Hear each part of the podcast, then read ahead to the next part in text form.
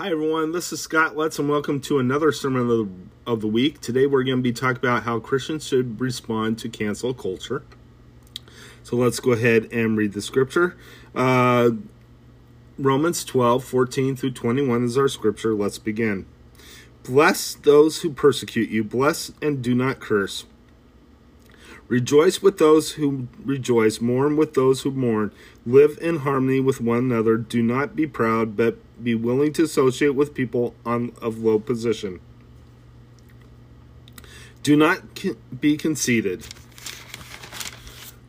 Do not repay anyone evil for evil. Be careful to do what is right in the eyes of everybody. If if it is possible, as far as it depends on you, live at peace with everyone. Do not take revenge, my friends, but leave room for God's wrath, for it is written, It's mine to avenge, I will repay, says the Lord. On the contrary, if your enemy is hungry, feed him. If he is thirsty, give him something to drink. In doing this, you will heap burning coals on your head, on his head. Do not be overcome by evil, but overcome evil with good. Okay, so a few months ago, I was under attack by someone who was desperate to end my ministry here on social media. It had got me booted out of two groups that day and then went to work on my YouTube account. I had gotten a message from Google telling me that my YouTube account was violating their community standards. Clearly, Satan was trying to get to tell me to, to lose my temper and lash out. Uh, so I took a deep breath for a moment, and since they gave me a chance to appeal, I did. I told them that I told I thought that they were discriminating against me because of my beliefs, and told them that I forgive them and I will pray for their salvation. The, they responded by saying that they would once again review my video, and uh, and a few minutes later, they told me that they didn't find anything wrong with that with the video in question and that they were reposting the video. This is an example of what God wants us to do with cancel culture. Cancel culture is a form of modern day persecution towards God's people. The whole point to cancel culture is that Satan wants to destroy the image of the church. Satan is going out of his way to make us appear as hypocrites. One way he is doing this is by tempting us by tempting us to look as if we are not the peace, peaceful belief system that we claim to be. So Satan is trying to push us into anger and he is trying to push us push us into lashing out in some way because Satan knows that our message will be will fail if we appear to be hypocrites. No one will listen to us anymore. Because of this, the world is expecting us to lash out and be angry and even threaten violence. That is why God wants us to be forgiving because it is the opposite of what the world expects the church to do.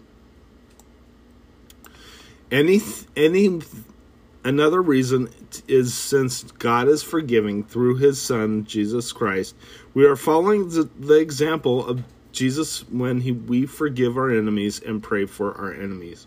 Our strategy should be God's strategy to fight back against the enemy and his schemes to destroy the message of the gospel. Now we may not be Jesus ourselves, but God has appointed the church to be his ambassador for Jesus, so we still represent him. So what people see, they see, they imagine Jesus as being. Since cancel culture is a form of persecution, not just against the conservative movement, but against the people of God, if we went to those who persecute us, whether they are fellow brothers and sisters in Christ, whether they be family, atheists or agnostic, the government, BLM, and Antifa, whoever they may be, we need to forgive them and pray for them. We are to pray for them and forgive them because that is the only way sometimes we can minister to our enemies. Being kind to our enemies is doing the exact opposite what Satan is telling people what to expect us to do. So pray and forgive those who try to succeed in canceling you. Because God commands us to pray and forgive those who are our enemies because he wants us to share the gospel for those who don't know Jesus. And God doesn't want anyone to perish and go to hell and eventually the, the lake of fire. But he won't force anyone to come to him. Salvation is a gift freely, freely received and not forced. To forgive and pray and all will and that will open the door to some people to receive salvation. Let's go ahead and close in prayer. Father in heaven, I just praise you. I thank you for everything, Lord God. I just ask that you watch over us. Keep us safe from the enemy, I pray, and just um, guide us through these dark times. Be the light during these dark times, I pray. In Jesus' name, amen. God bless you. Have a wonderful day.